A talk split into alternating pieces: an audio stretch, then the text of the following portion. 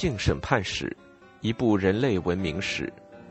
埃里克·伯科维茨著，王一多、朱洪涛译。一旦已婚白人男子与土著女人形成了长久关系，他们在国内的家庭命运就会出现问题。哪个家庭更应该拥有这些男人呢？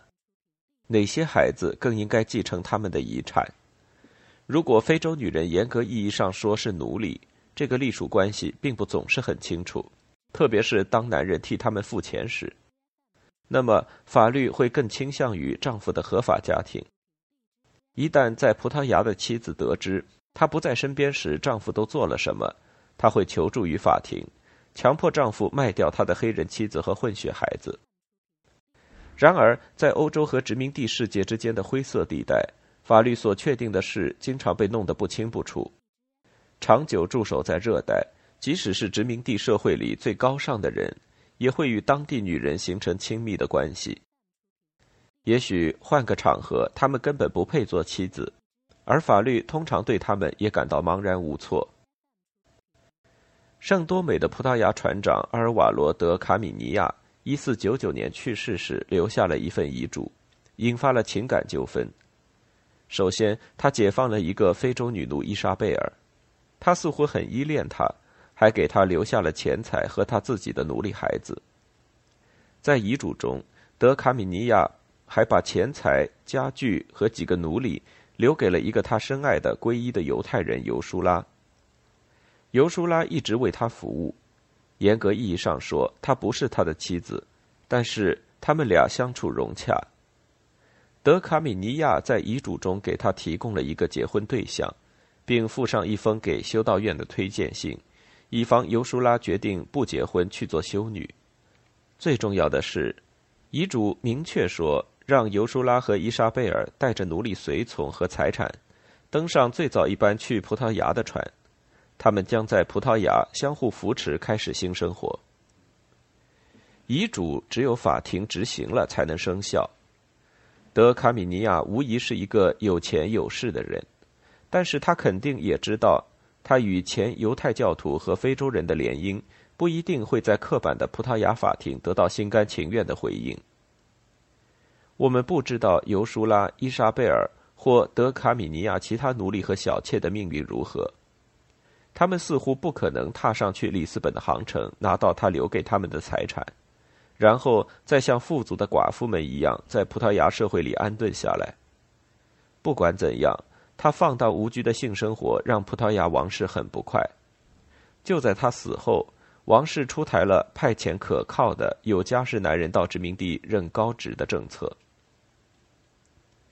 在大西洋的另一侧，法国人在北美发现，他们越与当地人混在一起，生意就越好做。早期的法国殖民者依赖土著居民获取食物供应，因为国内来的船只通常不是迟到，就是带来已腐烂的食物。殖民地管理者不得不让同胞们分散到当地村庄里，因为定居点的资源不够养活所有人。当殖民者习惯与印第安人一起用陷阱捕猎和共同生活之后，他们经常会拒绝老板耕种土地的要求，而更愿意靠与当地部落做生意和打猎来谋生。绝大多数印第安人并不能清楚地区分个人生活和职业生活，所以性、婚姻经常与商业关系相伴相生。比如，法国皮毛商人很快就意识到。与土著女人的亲密关系会产生很大的优势，他们会在好几个地方娶妻或保持稳定的情人关系，既是为了亲近，也是为保障不间断的皮毛供应。法国当局非但没有禁止这种做法，有时还会加以利用，谨慎的允许男人与当地女人通婚，与印第安人养育后代。当局希望让印第安人适应家居生活，他们认为婚姻可以驯服法国殖民者对野蛮生活的迷恋，帮助他们定居下来，建立赚钱的农场。在这个过程中，他们希望印第安女人和孩子能变成基督徒，最终接受法国文明的教育。这种法国化政策始于17世纪60年代。断断续续持续了几个世纪，但是最后无果而终。非但土著女人没有变成体面的法国妇人，倒是男人们都被本地化了。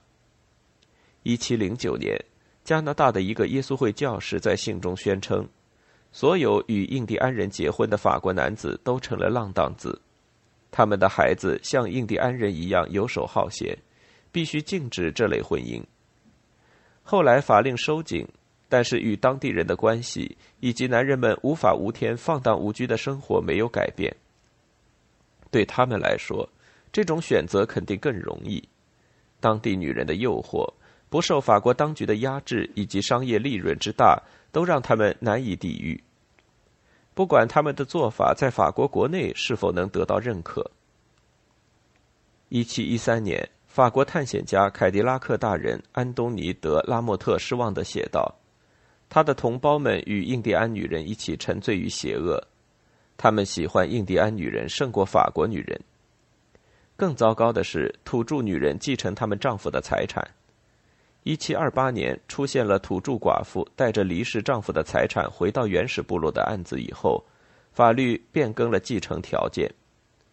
如果他们回到当地人中，按照当地人的方式生活，就剥夺他们的继承权。与此同时，乘船的非洲奴隶被运到法国在美洲的殖民地。可以预见的是，他们将会和殖民者发生性关系。一七二四年，法国政府颁布了黑人法令，这是官方种族歧视的标志性法令。除了其他规定之外，这条法令试图控制白人与黑人及其他肤色人种之间发生性关系。法国法律对白人与印第安人之间的婚姻态度暧昧。黑人法令对白人与黑人以及白人与黑白混血儿之间婚姻的反对态度十分决绝，很可能是因为与印第安人结婚是有利可图的，而与非洲血统的人，无论是奴隶或是自由人的结合，都被认为是奴隶经济的拖累。在路易斯安那殖民地，黑色意味着奴役，而白色意味着自由。从法国人的视角来看，纵容这种界限模糊的婚姻是不妥当的政策。一六七零年，路易十四评论的相当到位，尽管有些无情。没有什么比黑奴的辛苦劳作对殖民地的发展贡献更大。黑人法令力图确保这些财富生产者和他们的后代一直受到奴役，并且安分守己。在墨西哥殖民地，反种族通婚的法令不那么严厉，天主教会对婚姻问题有决定权。教会官员审理了许多土著女人控诉他们的西班牙情人不信守结婚誓言的案件。这些婚姻承诺通常是在床上做的，女人们要求牧师让男人娶她们。然而，这些案件有时只要有钱就能解决，因为性生活无节制的女人比那些可敬的女人的可信度低。在婚姻案件中，只能索要较少的赔偿金。所以，男人们通常努力把原告描绘成淫乱的女人。女人们在法庭的胜出机会取决于她们的家庭背景和种族地位。如果一个出身名门的西班牙女人控诉她的情人拒绝娶她，她会获得一千比索的赔偿；而一个黑白混血的女人把处子之身献给白人男子，只能得到一百比索的赔偿。一七三二年。墨西哥审理了一桩与众不同的案件：一个黑白混血的自由男子起诉一个白人女人，要求让女子与他成婚。男子声称，尽管女方家庭坚决反对他们的结合，但他们已经一起共同生活了六年。他进一步作证说，女方家的男性亲友某夜曾闯进他们的房间，试图阉割他。女人承认他们在一起生活。但是否认与他有性关系，因为他一直性无能。无疑受到男方种族和女方优越社会地位的影响，法庭裁决女方的结婚许诺无效。女方家庭曾经攻击过他的事实也完全被忽视。可见，黑白混血男人与白人女人之间的婚姻，比攻击或者不守承诺更加糟糕。在委内瑞拉殖民地，教会对不同种族之间的通婚尤其严厉。特别是大主教马里亚诺·马蒂一七七零年到任掌管教会之后，为了熟悉教区的情况，他在这个地区做了一次十三年的巡回之旅，期间他请市民讲出他们邻里之间的邪恶活动，这得到了异乎寻常的回应。等马蒂巡游结束时，有一千五百人因行为不端而被起诉，许多案件涉及白人男子性侵犯奴隶和土著女人。马蒂有时会对他们表示同情。在一起案件中，他命令某个家财万贯家庭的放荡儿子们立刻举旗安顿下来，因为这些浪荡子毫不隐晦自己猎艳当地女人的事。通过颁布这样的命令。大概可以保护当地无权无势的女性免受青年男子的侵扰。当奴隶与非奴隶之间的性关系无法控制时，马蒂主教通常会确保奴隶受到最严厉的惩罚。比如，马蒂主教到任时，唐弗朗西斯科·海达尔戈的家奴塞斯米拉已经给主人生育了两个孩子。主教批评海达尔戈生活不检点。却下令把塞斯米拉卖给另一个庄园主。孩子是海达尔戈的财产，留下和身为主人的父亲生活在一起。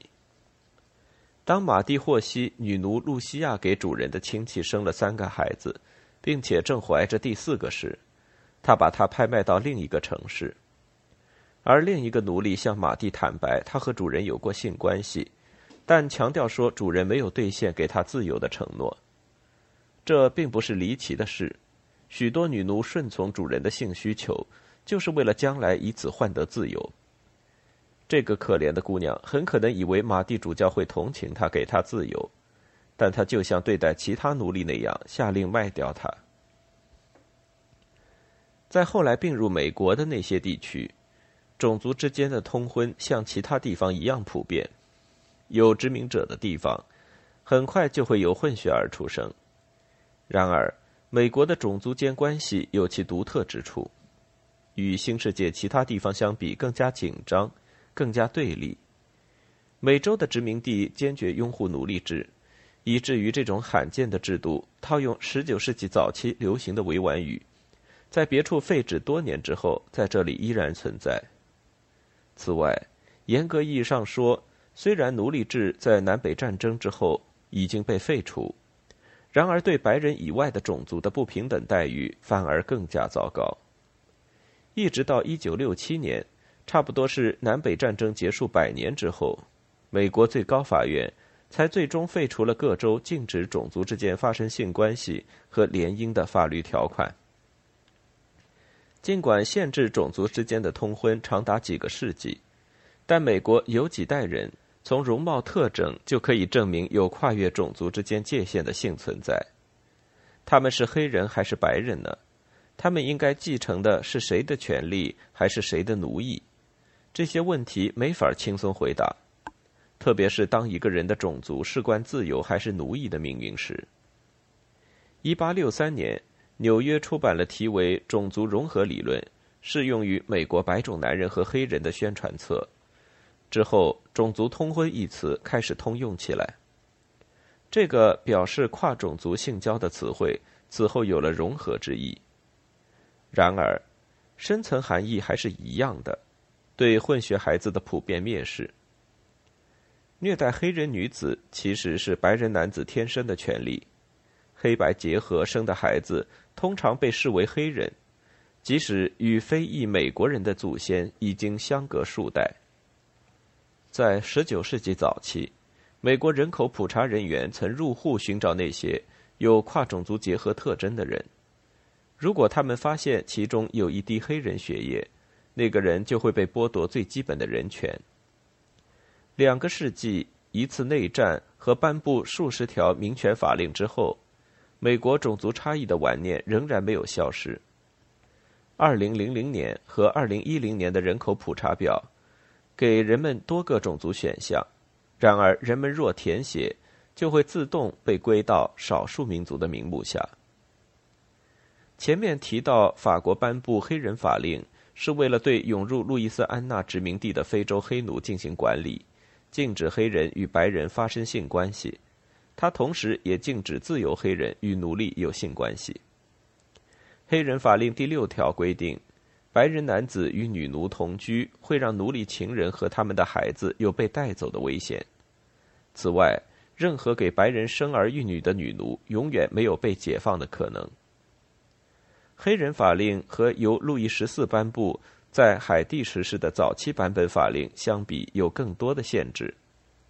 根据早期法令，主人可以和给他们生儿育女的奴隶情妇结婚，只要婚礼是天主教婚礼。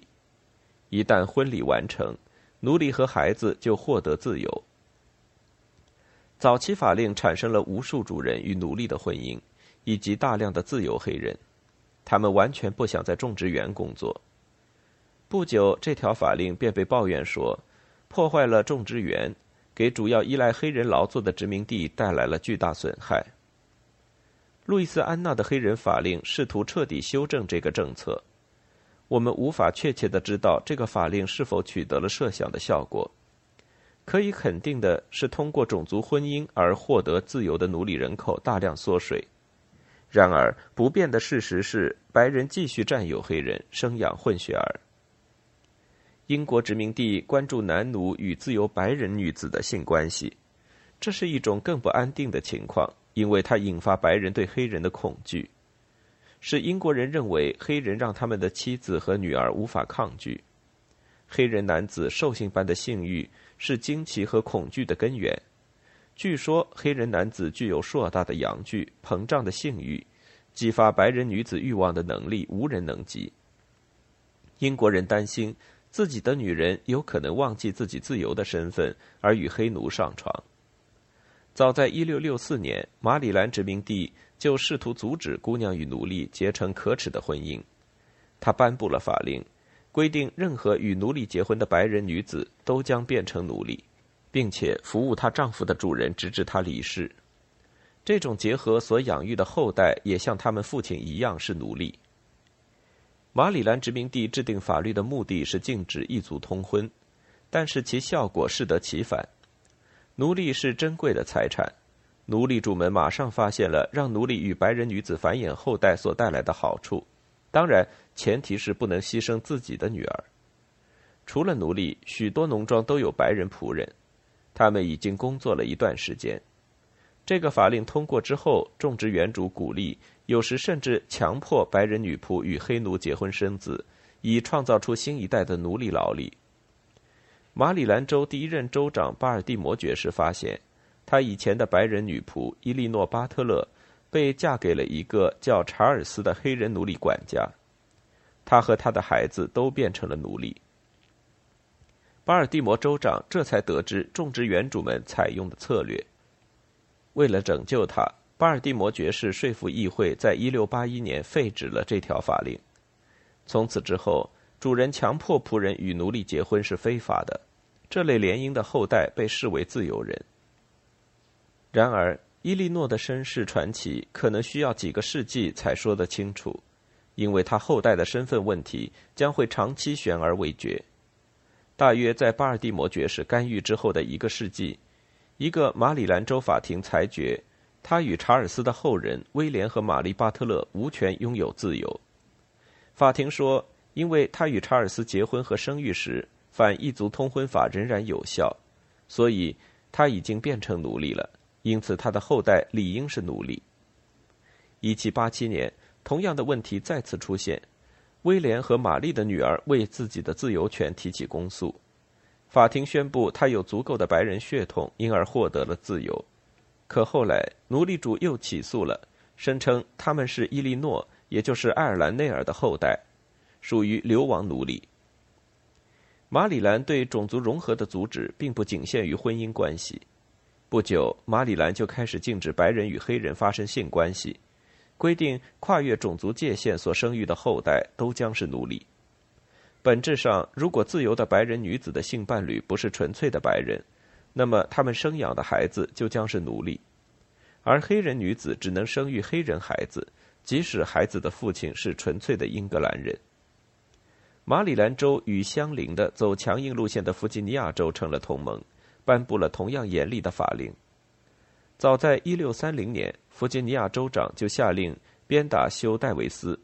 因为他自甘堕落，与黑奴同眠，玷污自己的身体，因此损害了上帝的尊严，羞辱了基督徒。被指控的不是女黑奴，这个事实可能意味着戴维斯是被捉住与一个男性同眠。如果的确如此，这可能是他被严惩的另一个原因。三十二年后，弗吉尼亚州议会对跨种族通奸给予罚款的处罚，罚款金额是白人之间非法性关系罚金的两倍之多。